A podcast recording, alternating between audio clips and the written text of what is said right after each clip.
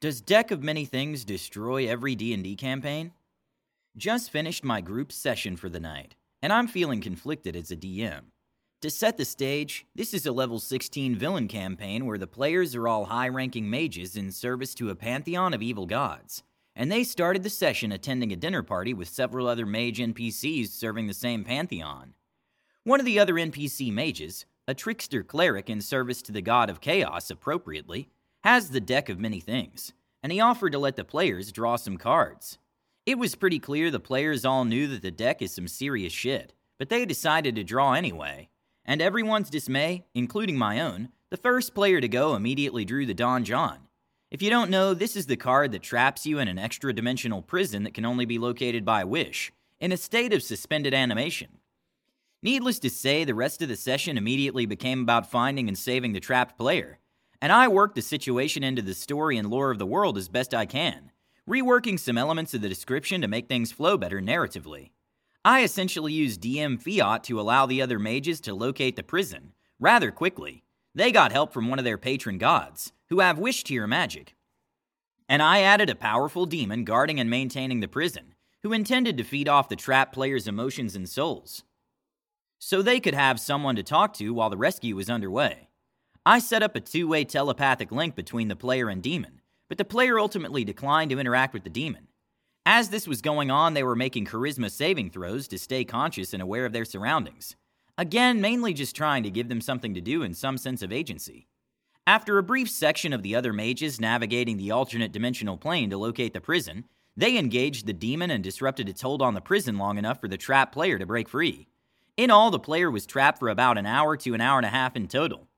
After the session, the player told us they weren't happy with spending all that time trapped and doing nothing with no way to break out on their own. And I'm conflicted because I feel like I did almost everything I could as a DM to expedite the rescue, and I'm not sure what more I could have done in this scenario, short of just totally changing the effect of the card. In the end, the player chose to draw from the deck. They weren't forced. What have you guys' experiences with the deck been like? This is my first time using it as a DM, and I know there are other terrible cards to draw like Talons and Ruin, so this probably isn't even the worst case scenario with the deck. But all the same, I'm left wondering whether to use it again in future campaigns, or just steer clear of it. Here's another story of the deck being used, but this time with a happier ending. I had a player play a chaotic good rogue that was a straight rip of Indiana Jones, and even used a whip. Was hands down the best character ever, and to date the only player to resist the temptation to draw from the deck of many things. They just stuck the D thing behind glass in the museum wing of the party castle. They never even told the party they found it either, which ended surprisingly well for a story involving the deck. This is the story of how the deck finally got used, and how the rest of the party learned what it was. The party was going to play poker during their downtime, and the barbarian couldn't find his deck of cards. He was tearing the whole damn castle up trying to find them. At this point, he decided the rogue might have decided to do the classic rogue thing and steal it. He went to the museum that the rogue had set up in their portion of the party castle. The rogue was in the nearby town talking to the mayor, fishing for the next plot hook, more or less, so unfortunately they didn't get a chance to stop the fuckery afoot. Back to the barbarian. He failed two insight rolls one to notice the bag was different, and the other to notice there were a lot less cards than normal, and smashed open the case containing the rogue's recently acquired deck of many things. These were just the first of many insight rolls to be failed that night. This was followed by the entire party failing insight check after insight check and playing poker with a deck of many things. Of course, they only know the rules to five card draw, so whenever they decided to draw a card, I had to roll on the deck's chart to figure out what these fools would get.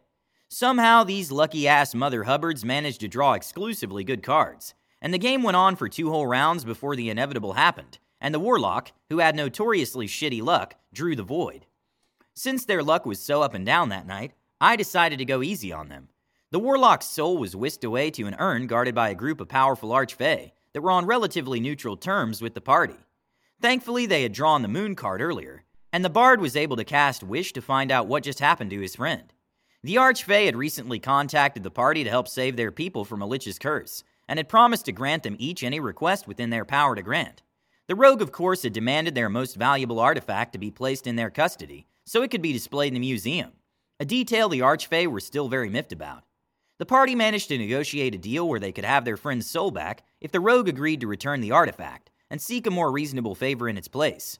The rogue was annoyed, of course, but agreed, and instead asked them to provide the location of an equally valuable artifact that nobody would mind ending up in her museum. All in all, I thought it turned into a decent mini arc.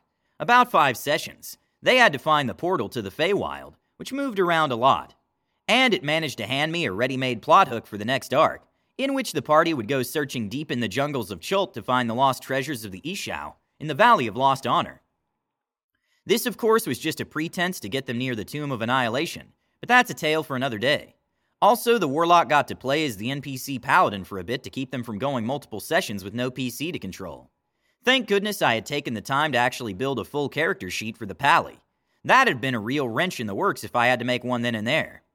And finally, how the deck of many things can result in some godlike changes to a campaign. It was about 10 years ago when the party I was in found one.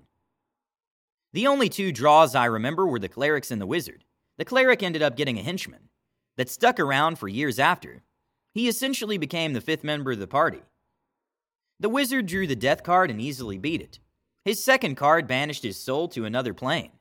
After some work, we were able to discern that the location of his soul was in a fortress on the first circle of hell. We get to the location and find out that Asmodeus is there and has been torturing the soul to pass time away. There was a recent mutiny, and his second in command had stolen his ruby rod and seized control of the lower levels and taken up residence in his castle on the ninth layer. We had met Asmodeus once before when we were much lower level, and had freed him from an arcane prison. He gave us each a wish as a reward. So he struck a bargain with us that if we could retrieve his rod from Nessus, he would return the soul of the wizard. Asmodeus teleported us down to Nessus, and we worked his way into the castle.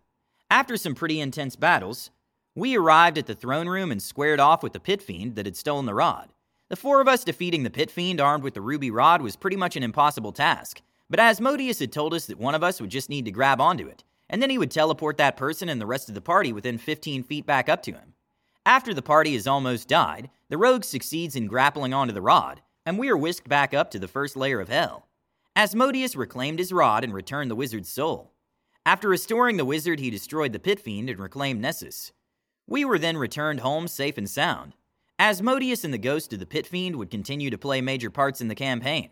The ghost would seek revenge on occasion and became a major antagonist for a time, and my fighter eventually became a champion of Asmodeus that wielded a hell infused version of Blackrazor, while leading a cult of dwarven fighters that venerated Asmodeus as their god. That is what a deck of many things did to the game I played in. The deck of many things is a wonder and a curse. Please share your deck of many things stories in the comments below. Don't forget to subscribe to our channel All Things D&D. Stay tuned for more amazing Dungeons and Dragons content every Tuesday.